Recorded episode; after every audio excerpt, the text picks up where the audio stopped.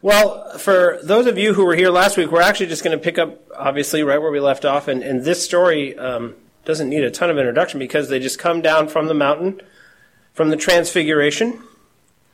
And, and immediately we see exactly why Jesus said we can't make tents and live up here, like Peter wanted. Peter wanted to just live on the mountain, don't we all?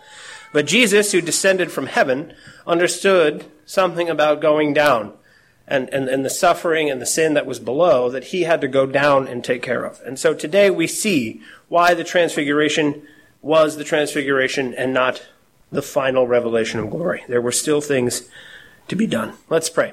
Father, we thank you so much for your word. We thank you for the witness of your Son who came into this world and to show us what you and he and your spirit are like, to reveal the triune God to creatures. We thank you, Lord, that you have given us eyes to see and ears to hear and hearts to receive this glorious good news. We pray, Lord God, that as uh, we open your word today, that you would in fact fill our mouths with cries of mercy, that you would, you would teach us what it is to cry out to you, to pray to you, uh, to, to know that we do not stand in our own strength and our own wisdom. We pray, Lord God, that you would teach us um, to grow that we wouldn't just have the Spirit, but that we would walk by the Spirit, and that in doing so we would glorify you. In Jesus' name we pray. Amen. Mark's account of this incident is quite vivid, it is quite detailed, and there are, in fact, three very large portions of it that have no parallel in the other Gospels. The story is given from the point of view of the disciples returning with Jesus from the mountain. That much linguistically is clear. The people who are telling this story to Mark is Peter, most likely, because Mark was Peter's assistant. And, and Mark, uh, I don't know if he was directed by Peter to do this. I don't know if they just, by the nature of their relationship. But Mark has no problem making Peter look as bad as he actually was. Uh, what's really funny about the other synoptic gospels is they actually kind of hide it a little bit. Um, you know, they, they sort of mask it. But Mark is like, no, no, no, no. Peter Peter was very foolish. And Peter saw things, and at the time he said things, he did things, he didn't understand what he saw, he didn't understand what he was saying, he didn't understand what he was doing. And so the exasperation almost in this story of, of the eyewitness, we, he comes down, Peter, with Christ off of the mountain, and, and this account happens, and you can almost just hear his stunned unbelief in what he's seeing. So we're going to get into that. But, but what I love about Peter is his stunned unbelief is the point that he's included so much in these stories. You know, besides Jesus, he's the person that is talked about and described and uh, whose words are recorded the most of anyone in the Gospels, Peter. And I, I think it's so important for us because, like Peter, we believe in Jesus, we want to follow Jesus, but we go through all of the struggles that he went through. It is very hard to follow Jesus. He is at times very very confusing. But at other times, he comes out like he does here, and uh, the compassion and the restraint that he shows for people that are annoying, people who are unbelieving, people who are frustrating what he's trying to do. His compassion and his level of mercy and understanding and how he let, he lets love cover a multitude is just profound. And if, and if he, we didn't have Peter in Jesus' interaction in this way, I think a lot of our Christian walk would be more difficult than it is. Because if you read a story like this and you're like, if he is going to put up with Peter, he might even just put up with me. If he's going to put up with Peter, he could almost put up with anybody. Returning from the glory of the transfiguration to the reality of demonic possession serves to reinforce Jesus' theme. He enters glory only through confrontation with the demonic and the suffering that the fall entails. It's the only way. He took them up on the mountain. He said, Look, this is the glory of the Lord. And he shows it to them. And then when they're coming down, right, the disciples are frustrated because they want to stay there. And he says, No, no, no, there is suffering still. There is victory still. What you saw was the crown at the end. What we need to do now is go on the warpath. And to make that point very clear, Mark then brings Jesus down from the mountain and, and immediately puts him in conflict. And, and the characters that he's in conflict are the same characters that he's been in conflict since the beginning of the story. The transfiguration was a taste of what lies at the end of the way of the cross. And the way of the cross is what Jesus is so desperately trying to teach them about. So we read in chapter 9 of Mark, verse 14. That is where I'm going to start. And we're going to just walk through these verses from verse 14 to verse 29. This is what it says. And when they came to the, when, when they came to the disciples down from the mountain, they saw a great crowd around them and scribes arguing with them. And immediately all the crowd, when they saw him, were greatly amazed and ran up to him and greeted him. And he asked them, What are you arguing about with them? And someone from the crowd answered him, Teacher, I brought my son to you, for he has a spirit that makes him mute. And whenever it seizes him, it throws him down, and he foams and grinds his teeth and becomes rigid. So I asked your disciples to cast it out, and they were not able. The presence of the scribes indicates that they are witnesses sent out by the Sanhedrin in Jerusalem, just like we have seen in many other stories. Jesus comes down, and who, lo and behold, who is still hiding in the bushes, watching his every move? The scribes. There is this giant crowd who's desiring for Jesus to fix their problems. Right? This is the standard story that we have run into from the beginning of the Gospels. But things actually have taken a turn. It's all the same cast of characters, but the movie is slightly different. Now, we understand that for somebody like Jesus to be doing what he's doing, he, if Israel is doing its job, they have to investigate him. You cannot just have people running around saying these crazy things, doing these crazy things, and, and, and he's got to be checked out right? This is the kind of thing as Presbyterians we have this. If somebody gets wind on Facebook that Mike starts teaching some kind of weird doctrines, lo and behold, there's Dave Hatcher in the back watching one of my sermons. I'm just kidding. Dave wouldn't come himself. He'd send someone. But, but this has happened. Doug Wilson years ago had to submit himself to an examination by the CREC to prove the fact that he wasn't a heretic. And, and it was like a four hour uh, debate or, or, question and answer thing on the floor of presbytery. This is, you understand the context. The scribes are here just to make sure that everything is kosher. Now they get there and what's, what's going on? Well, Jesus isn't there. They don't know where he is. But here are his disciples who are not authorized by, by anybody who's official, trying to exorcise demons in this crowd, which is not what anybody is supposed to be doing if they don't have like a license. And the PCA is like this. You know, the PCA, you can't even preach in the PCA unless you have a license. You can't. I mean, literally, you have to go before the, it's like not even ordination. You have to go get a license to preach. And, and this is that kind, they have this kind of system. Who are these people thinking that they can exorcise demons? So the, the scribes are right in their face. What, what I find to be the poor, the nine disciples who stayed behind. But not only does this guy come and he says, "Hey, fix my son," he's he, he's he's possessed by a demon, and they've they've actually gotten demons out of people before. They're like, "Oh, okay, cool, we'll take care of this." Jesus is busy doing I don't know what, but let me take care of this. And then they fail; it doesn't work. And then, boom, bam! There's the scribes right in their face, arguing with them, fighting with them about what they failed to do. So, that right, and then here comes Jesus. So imagine you failed at the thing that Jesus has given you the authority to do in front of the scribes who are now, uh, uh, right? Really, you're in the hot seat now. And then here comes your boss. Oh, man. Now, I don't know if you've ever had this happen to you before. When, when I worked at the courthouse, this happened, right? I failed to do something for, um, there was, there was a, someone who had to have a warrant removed. I didn't remove it. They're there. They're yelling at me. Right? My manager's behind me trying to help me fix it. And who walks in the door but the judge? And I remember I felt just like this. It's like, okay, well, I'm going to go, I have to go to the bathroom. And, and I just left and went in the back and just prayed hard that I wasn't about to get fired. And that is what these disciples must have been going through. Think how frustrated they are. If you go back to Mark chapter 6, verse 12 through 13, it says this So they went out, the disciples, and proclaimed that people should repent. And they cast out many demons and anointed with oil many who were sick and healed them. So what's wrong? What happened? If they could do it before, why can't they do it now? And, and don't the scribes actually at this point have a point? Look at you amateurs. You don't know what you're doing, and we've been trying to tell you this for a while. You're following the wrong guy. And the, for them, they're probably like, yeah, maybe we are.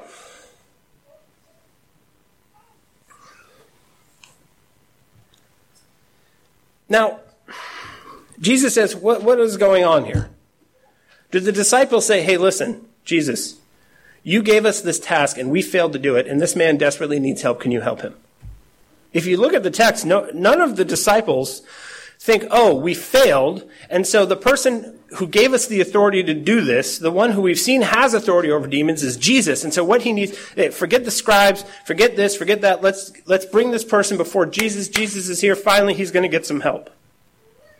No, because they're throwing a little hissy fit. Right? This happens. this happens. I have kids. You put one of them in charge. You go away for a little while. You come back, and nobody's doing what they're doing. And there's the kid. You're like, "What's going on?" And the kid who's in charge doesn't want to answer because it's obvious what's going on. Failure. The scribes don't explain anything. Who has to speak for himself here? The Father. The Father is the one in the crowd who is who speaks up and answers Jesus' question. Now, how do you think he feels? He's got this son who's falling down rigid, who gets thrown into fires, who gets thrown into water. The spirit that's inside of him is clear. It's not just epilepsy. The kid isn't just sick. Something has possessed him and it's trying to kill him. And he thinks, oh, Jesus can save me. I came to see Jesus and all I found were these clowns and they couldn't do it. And now they're arguing with these theologians and I don't understand what's going on. Could somebody please just give me some help?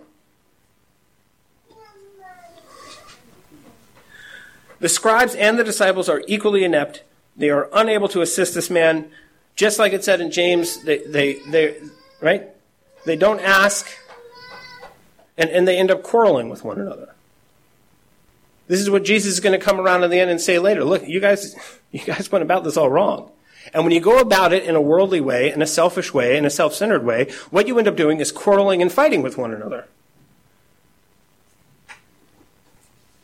The disciples don't turn to Jesus looking for aid to accomplish it because I wonder if they think that finally, finally, they found a demon he can't do something about. Uh, I mean, at least the Father says, if you can help him, help him. The disciples are just standing there. They don't even, their faith doesn't even rise to the level of this Father.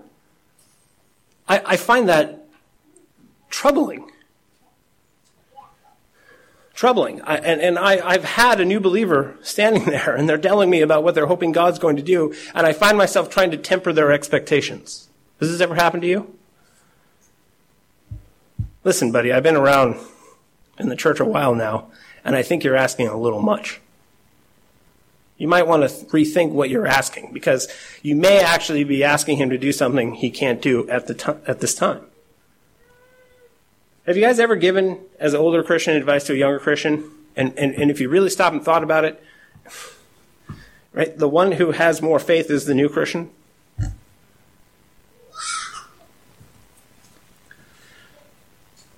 The disciples think they are the source of their own power. They think because Jesus gave them the authority, they have this authority, it's their authority, they will use it when they want to use it, and, be, and if it doesn't work, They've forgotten where it came from. They, they think because I cast out demons before, I'll always be able to cast out demons. Because I overcame temptations once, I'll always be able to overcome temptations. There was that one time I loved that unlovely person, and now every time I meet an unlovely person, that's what I'm going to do is love them. And then you go, and what happens? Right? There's a ton going on here. How many of you guys have ever thought, well, you know, I've, I've, I've beat that sin, right? Conquered that one. Whew, that was close call and you walk out the front door and you stumble and fall over the same sin. And you're like, wait, wait a minute, I had authority. I had the strength and the power over these demons to cast them out. I have it, so what's the matter now? Well, Paul expressed exactly what's going on here in Galatians, because this is what the disciples are doing. In chapter 3, verse 2 through 6 of Galatians, this is what we read. Let me ask you only this. Just this, one simple question. Did you receive the Spirit by works of the law or by hearing with faith? Are you so foolish, having begun by the Spirit, are you now being perfected by the flesh? Did you suffer so many things in vain? If indeed it was in vain. Does he who supplies the Spirit to you and works miracles among you do so, do so by works of the law? Right? By cause and effect? Or by hearing with faith, just as Abraham believed God and it was counted to him as righteousness. Are they walking by faith or are they walking by presumption? Right? Because that works the law. If we do this, this will happen. Right? Jesus gave us the authority. So what we do is we look at the, the, guy who's possessed by the demon and we say, I rebuke thee, leave him, and, and this is how it always works. This is law. Right? This is cause and effect. But they didn't get this power of the Holy Spirit by, by the law, by obeying the law. They, they got it by believing in the one who gave them the authority.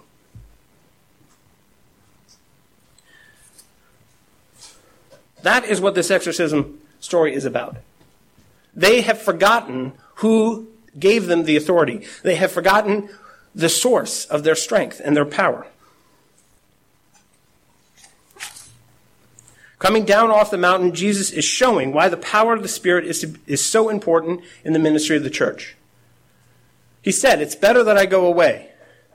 That one always stumps me too. Why would Jesus, why would it be better not to have Jesus here with us? Have you ever thought about that? He says that, and I'm, I'm flummoxed every time I think about it.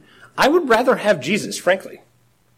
But he thinks it's better that he goes away, because if he goes away, then he'll send us the Spirit. Because he is, in fact, the Spirit, is the forgotten God. Especially amongst Reformed types. Sorry to generalize. But he is the one we typically forget. Father, done. Son, got it. King, done. Sovereignty of the Lord, awesome. Oh, there is this power of God that goes out that you can't see, you can't taste, you can't, you don't know when it's coming, you don't know where it's going, and it moves. And it works inside of us when we're reading scripture. It works inside of us when we're singing songs. It works inside of us when we're praying. And that is the, the thing that connects us directly to the glory that they saw on top of the mountain. Do you want that glory on top of the mountain that you saw all the time? Right? Peter wants to make tents. He's forgotten. He doesn't know. He misunderstands that he is the tent. Jesus is coming down off the mountain and he wants them to, right? You guys have, whether I'm here or not, there's someone that you have forgotten. And that is what this story is about the God that they forgot.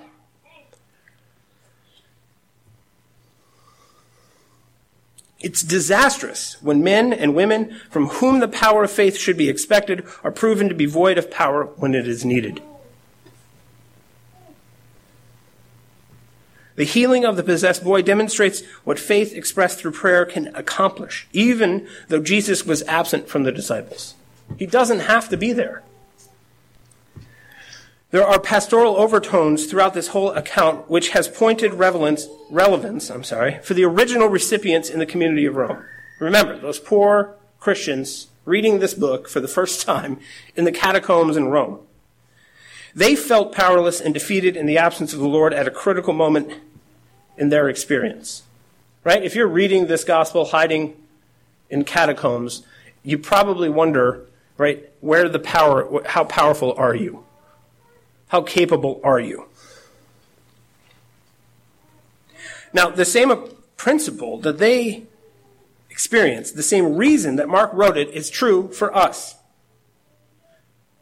But our powerlessness and, and defeat stems from having too much, not having too little. Our apathy atta- was attained through aphoris.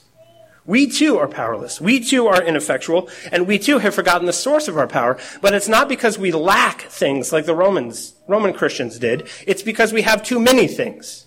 Right? This is what I said a few weeks ago. It is very difficult for rich people to get into heaven because they don't think they need it.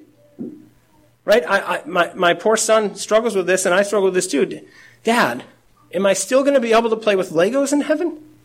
Because he has a hard time, right? He has so many Legos, an abundance of Legos, and they're glorious, and it's like, I can't imagine something better than this. And I feel him because I'm really worried I'm not going to be able to eat T-bone steaks anymore. And you think, Mike, come on. But think about it. Doesn't that idea of like, okay, what, you're like, man, heaven, heaven sounds glorious. And then you start to think, well, what are we going to do for all that time? And then you start to worry, well, will I still be able to work? I, will I still be able to shoot my Glock? Will I still be able to play football? I mean, could you imagine the all Madden team, the actual all Madden football team playing a real football game?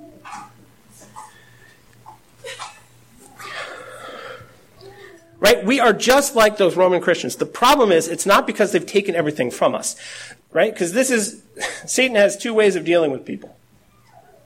The Job option, which is take everything from them, and the Solomon option, which is give them everything. You take everything from them and try to get them to curse God. You give everything to people and you try to get them to forget God.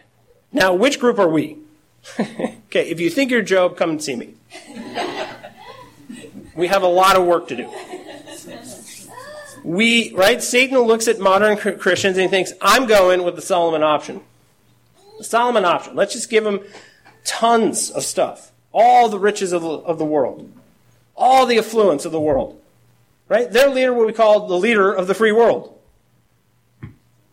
Right? Did you guys ever think, right? You, in a sense, in one sense, rule the world simply because we go and we vote for the guy who rules this country. And, and you're telling me that Satan isn't pulling the Solomon option on us? So this is why Jesus responds the way he does, right? Jesus opens his mouth and what does he say in response to all of this? This is what he says in verse 19.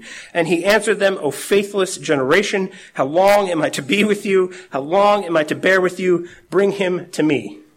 How long do I have to put up with you people?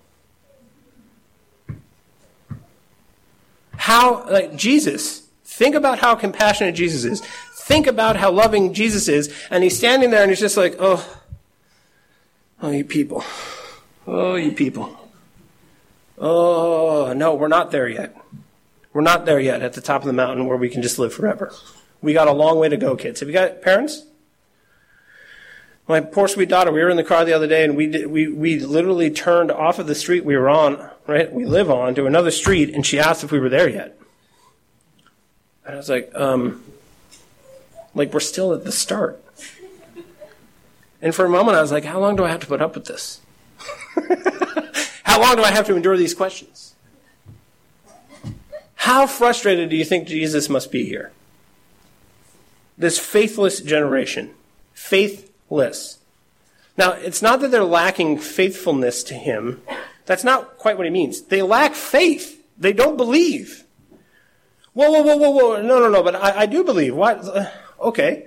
You do believe. You believe in me. All right, here's the boy with the demon cast it out. Oh, you can't. Right? And we're very uncomfortable of, of talking about the Christian faith this way. You can't do the simple things that Christ calls you to do. And why? It, right? Is there something wrong with him? Or is there something wrong with you? Love your wife as Christ loved the church. Go ahead. Oh, you lack faith, right? Do we ever talk to each other this way? Half of the counseling, well, half, come on, all of it, when it really comes down to it, is I'm trying, as I'm trying to get them to deal with the thing that they don't believe.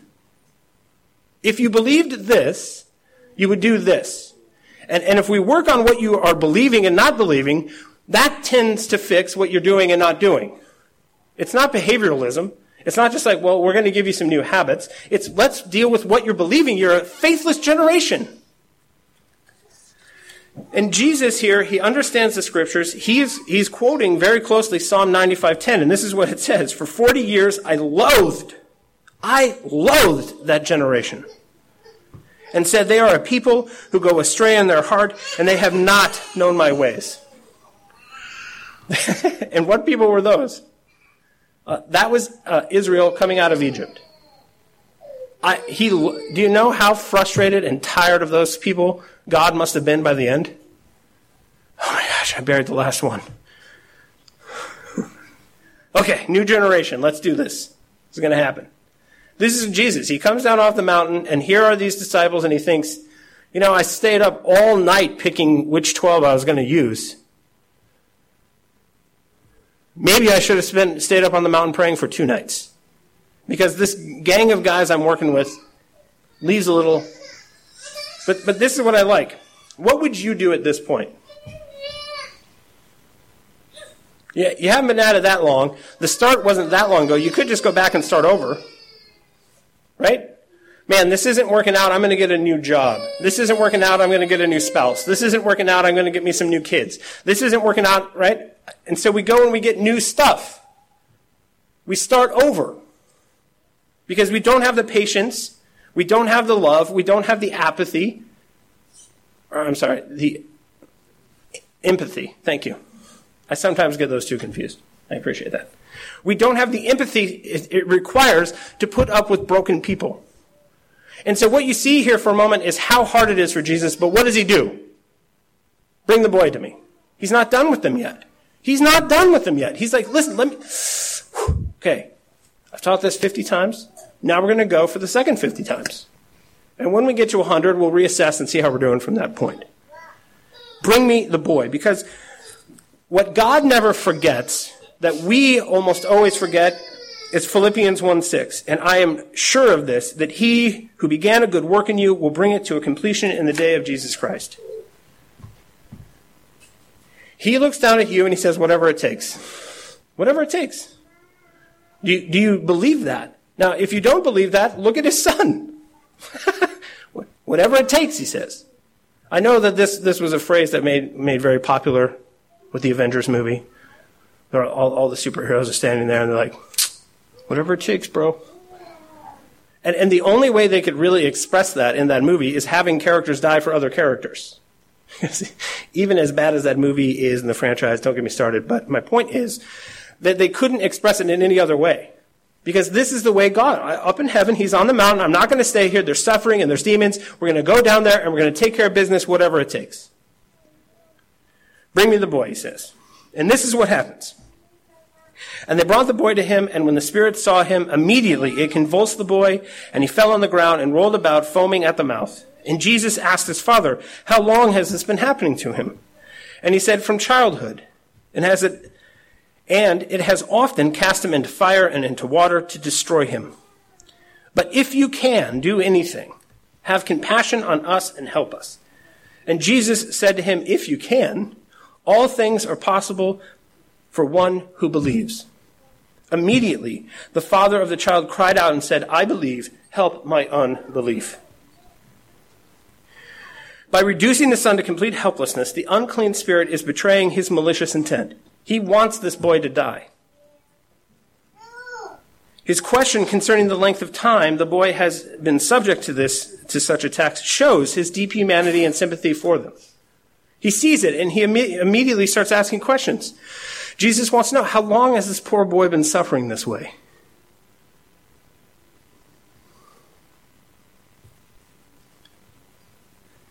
Now, there's a very interesting detail here. Back in the very beginning of Jesus' story here in Mark, he went out into the wilderness and who attacked him? Satan. And what did Satan use to attack him? The Word of God. The Word of God. He comes to him and he says, well, you know, and he quotes Scripture. And, and he's, he was tempting Jesus away from following the true path, using the Word of God, the means of grace. Peter when Jesus tells him what kind of Messiah he's going to be, rebukes him. Now, that word rebuke is the same word that they use to cast out demons. And so Peter was trying to cast out the spirit of Jesus Christ because it was opposed to the spirit that was in Peter. Think about that. He was trying to exorcise the spirit out of Jesus using that same authority that Jesus had given him. Now what you have is, this, what is the demon doing? The demon is throwing the boy down in what? Water and fire. We read in Mark 1 8, I have baptized you with water, John the, the Baptist says, but he will baptize you with the Holy Spirit and with fire. So the very things that J- Jesus is going to use to sanctify and purify people, this demon is using to try to destroy people. And this is what Satan always does. Didn't God say? Right? He uses the Word of God, He uses the means of grace to attack us. And I don't think we think about this often enough. Right? How many of you guys have ever been sitting there and suddenly, like, you're overcome with guilt. There's this verse in the Bible, and it just keeps coming up, and it keeps coming up, and you're feeling very convicted, and you're feeling very broken. And, and, the, and it's the Word of God, but it's causing you to feel condemned. You're feeling condemnation. I, am telling you, that's not of the Lord. That's a spirit, but it's not the Holy Spirit. Because if the Word of God brings you conviction that leads to crying out for mercy, that leads to the joy of your salvation, that is the Holy Spirit. This is something that people have a very difficult time understanding that, oh, it happened in my own head, it must be coming from me. And we live in, a, in an enlightened world that does not believe in the spiritual realm. But if, if the things that God has given us as the means of grace to enliven our faith, to humble us, to, to get us to repent and turn to Him, are instead causing us condemnation and death and brokenness that is not healed by the Word of God, then it's a spirit, but it's not the spirit. this is something that in our age is just as bad as anything. The, the belief that there isn't something spiritual going on. And there is. Because what are we fighting? We're not fighting against flesh and blood, blood, it says, but against the principalities and powers of the air. This is why, if you ever read the book Screwtape by C.S. Lewis to understand how this works, I, it's, I mean, I, I've read theology on it, but read Screwtape Letters by C.S. Lewis to understand what I'm talking about. There are spirits at work against us. Now, let's get into this conversation here because it's fascinating. Verse 23. Well, hold on, back up. Jesus seized upon the Father's words at the point where they were most tempered with doubt. Because the man says, if you can. And Jesus responds, as regards your remark about my ability to help your son, I tell you, everything depends on your ability to believe, not mine to act. Jesus turns it right around. We, we go to Jesus, we go to God, telling him, could you do this? Can you do that? Can you do this? Can you believe? Can you believe I can? Why, why are you putting it back on me, man? I came to you with the question. Can he? I mean, so there's two things here. Do you believe he can? What's the thing that's troubling your heart? What's the thing in this world that you see that is, is causing brokenness, like, like this boy? Do you go to him and say, you know, if you can, can you do something about this? Do you even have the faith to ask that question? Some of us don't even have the faith to ask the question. I don't even have enough faith to ask God to do X, Y, or Z. That's why so many people don't pray about abortion.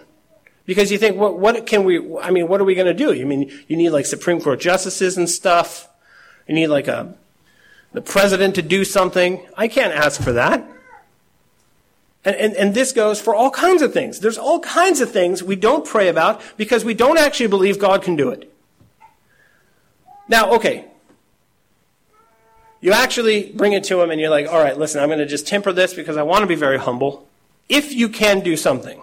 But that false humility, what does that really, what does that really reveal? What you think about God. Not what God thinks about what he can do.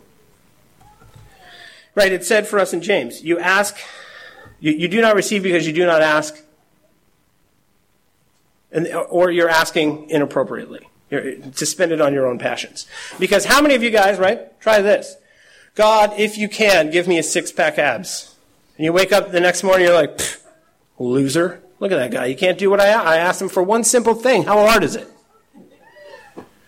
I, I, I, all I wanted was my boss not to be a jerk. Right? All I wanted was a Christian boss. How hard is that? And he doesn't do it. And you think, right? Because what, why are you really asking to not have a jerk for a boss? The reason you don't want a jerk for a boss is because they're hard to deal with and that might cause sanctification in your life, and that's painful, and we don't want that. So what, what we're going to do is we're just going to walk around in this sullen attitude. It's not whether he can, it's whether you believe he can. Now, whether you believe he can what? do the things consistent with his own character, right? Dear God, please destroy California.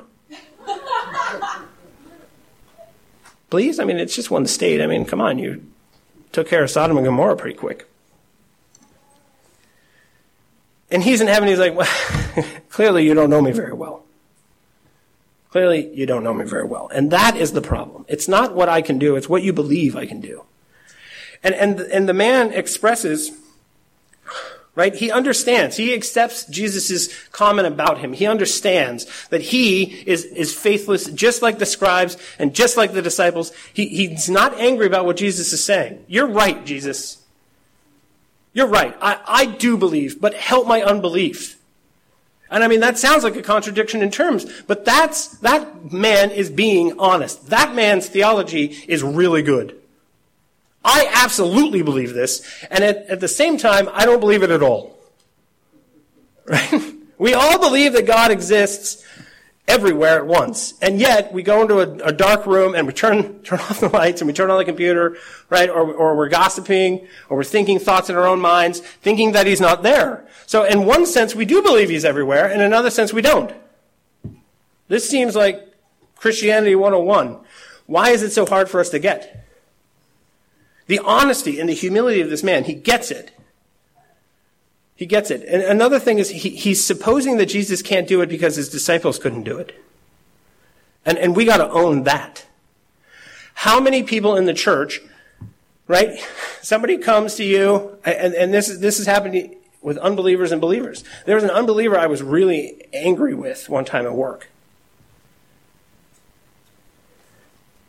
Really angry with them because they, they were an idiot, right? And, and I wasn't like, how long do I have to put up with this? And then was like, hey, let me show you some compassion. I was like, how long do I have to put up with this? And then I'm going to yell at you for 15 minutes here in front of everybody. Right? Do you think that person would have ever come to church with me? Right? If that's what his, right? This is an old saying atheists have. Jesus saved me from your followers. Think about that. That's something that I know lots of unbelievers say that. Lord, save me from your followers. Because the followers are like, right, what are the disciples doing? They're completely failing. They're not showing where their power comes from. They're not witnessing to who Jesus is and what he can do through them if they believe in him. They're causing this man to not believe, not be, right? They're causing unbelief, not belief.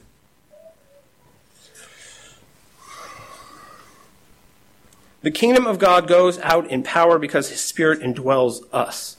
And when His Spirit is indwelling us, what we're doing is we're, we're representing Christ well. We're showing forth the power of God. We're being the people that He made us to be, that He saved us to be. And we have to own the fact that we're not always walking by the Spirit. This is what we're going to get into. There is a difference between having the Spirit and walking by the Spirit. And we've got to own the times when we're not walking by the Spirit. Because there are people who won't go into churches they don't know Jesus from a hole in the wall. What they know is you, and you are preventing people from going to church.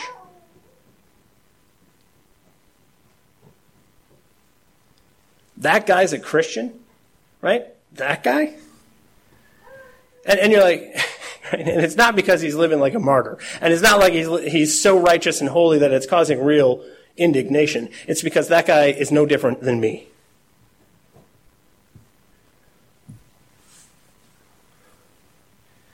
This is what it says in verse 25. And when Jesus saw that a crowd came running together, he rebuked the unclean spirit, saying to it, Mute and deaf spirit, I command you, come out of him and never enter him again.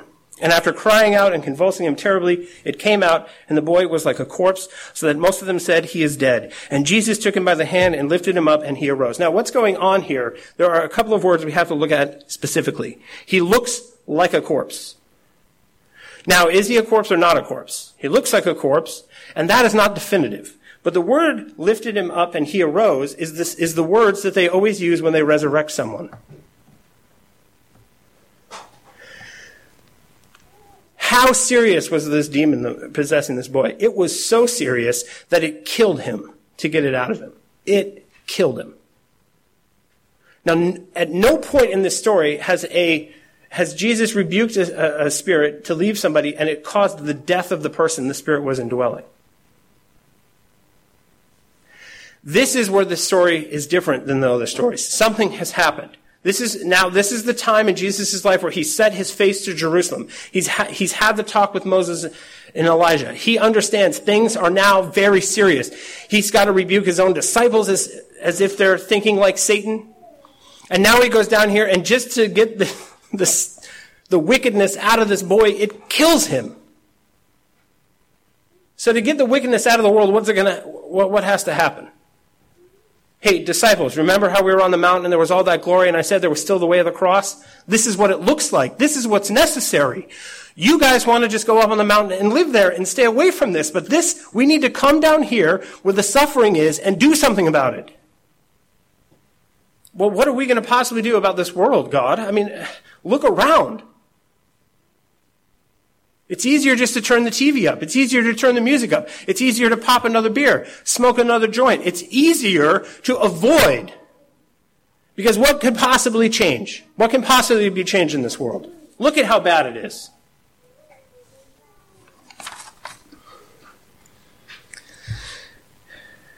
Jesus' battle with Satan's wrong grows in intensity, and greater feats of strength are required.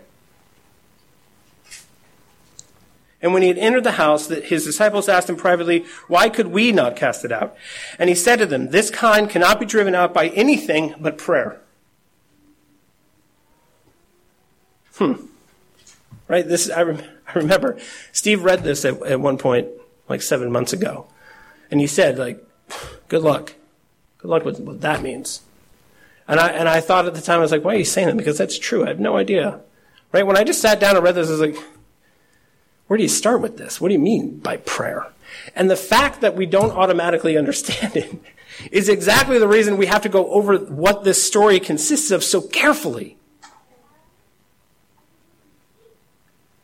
Because we're like, okay, well, everything else has failed. Let's pray. Let's pray. Right? And, and there, there was a pastor I was reading about, I forget who it was, and he, he had so much to do, there was too much to do, it was, it was impossible. It was impossible. So he spent the first four hours of every day praying. Jesus goes on a mountain and prays all night to, to, to choose 12 disciples. They come to him and they say, Hey, Jesus, teach us how to pray. Why did they do that? Why did they come to him? Right? They were Jews. They knew how to pray. What do they mean by that? Well, there's something about what he is doing and his prayer life. Right? And, right? Uh, you, you go into this private room and now Jesus is going to give us a long discourse about the different levels of spirits and the different tactics and the different verses you have to use and all the little mumbo jumbo that all the exorcists were using. He's like, you just pray.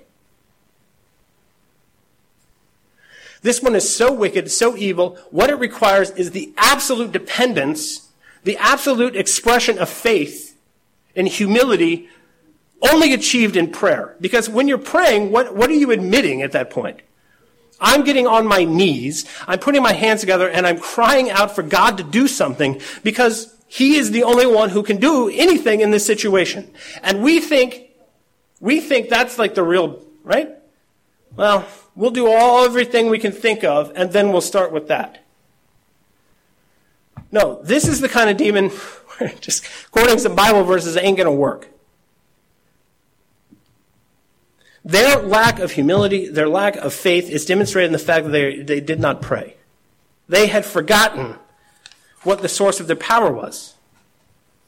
What was the source of Jesus' power? Every time. What is he, right? He's going to go on the cross. He goes in the garden and he prays. He goes to where Lazarus is buried. And what does he say? He says, he lifts his eyes to heaven. He says, God, I know you always hear me, but I'm having this conversation with you out loud so that all of these people standing around can see how this works. I'm about to raise somebody from the dead, and I don't just do that willy nilly. I need your strength to do it.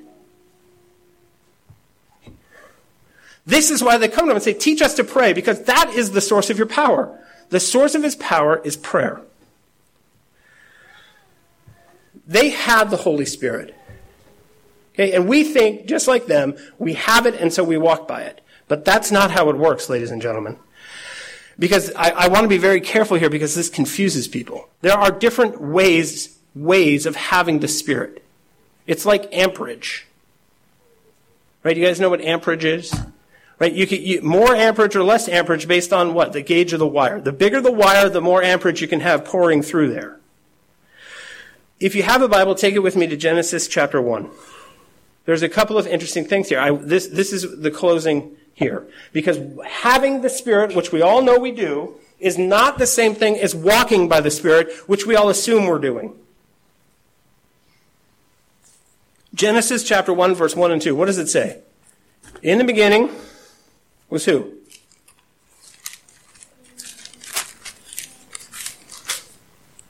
In the beginning, God created the heavens and the earth. The earth was without form and void, and darkness was over the face of the deep, and the Spirit of God was hovering over the face of the waters. There's this mist.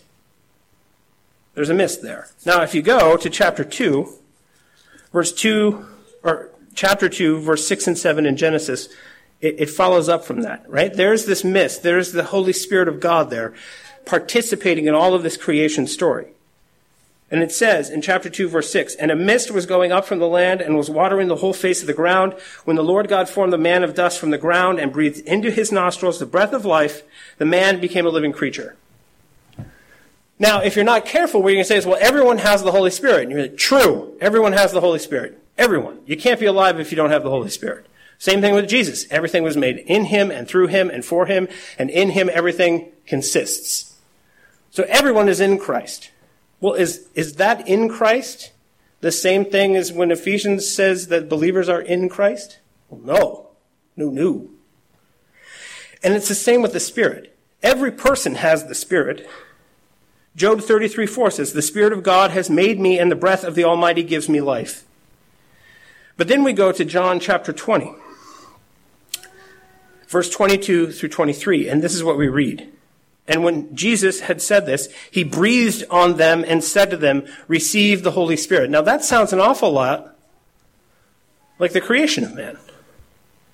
He breathes out. The breath of God is the Holy Spirit. And he breathes out on all of his disciples. And then what actually happens in Acts? A divided tongues of fire appeared to them and rested on each one of them. And they were filled with the Holy Spirit. The Holy Spirit comes down out of heaven. Well, they already had the Holy Spirit, didn't they? Yes. Yes. But there are levels of engagement. There's levels of connection. There are connective, there's a cable that runs between it. And the smaller your cable is, the smaller the amperage is. Having the Spirit is not walking by the Spirit.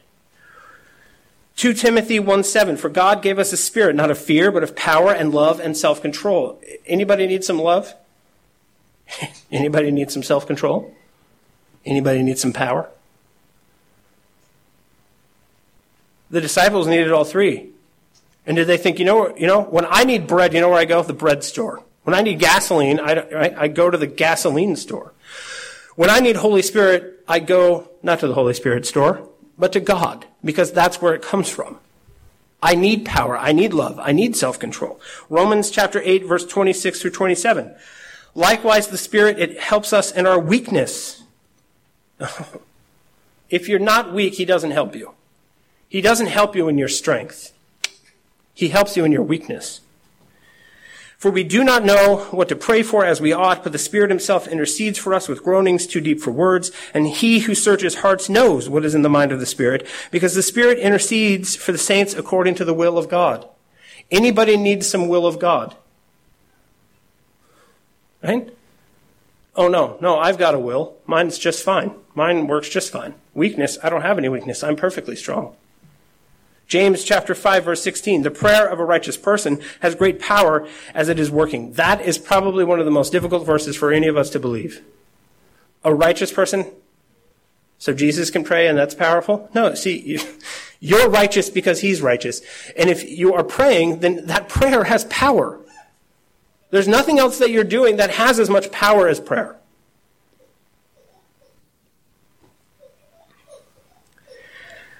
Prayer life is a thermostat and a thermometer. It tells you how hot your spiritual life is, and it is the thing that heats up your spiritual life. Right? I'm with James. He's he, he, right. You have faith. Show me your. You have faith. You believe in God. Show me your works. You have faith. Show me your prayer life. Anyone who believes, show me your prayer life, and we'll see exactly how much you believe. Because the more you believe in what he can do, the more you're going to him to ask him to do it. The more you think you can do, the more you, how stronger you think you are, the more you think you have it all figured out, that you know what needs to happen, you're not going to go to him in prayer. It is a thermostat and a thermometer. Is your Christian life cold, lifeless, apathetic? Right? If you don't know, look at your prayer life. Right? If you want more, pray more. That's what this story is about. They couldn't do it because they didn't pray.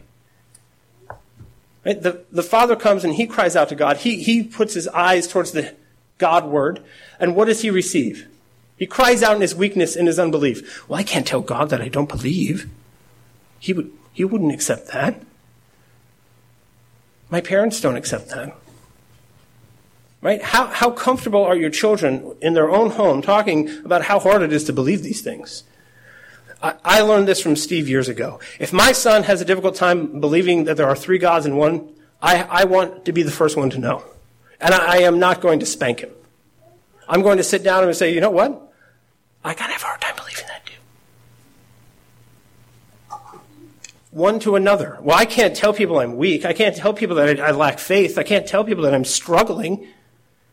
It's the only way that you're going to deal with the problem. Because then what you'll do is you go to God in prayer and you'll say, I am weak. I do not know. Your boat, your big giant sailboat that God has given you, it's stuck in something that they call the doldrums. And the doldrums is very hot. And the doldrums has a little wind. And when you get into a doldrums, you're just sitting there baking. And, and, and all the ships of the sail, like all of, everything used to melt. Everything holding the planks of the boat together would start to melt. It was so hot and there's no wind and there's, they can't get anywhere and they actually start to go a little mad.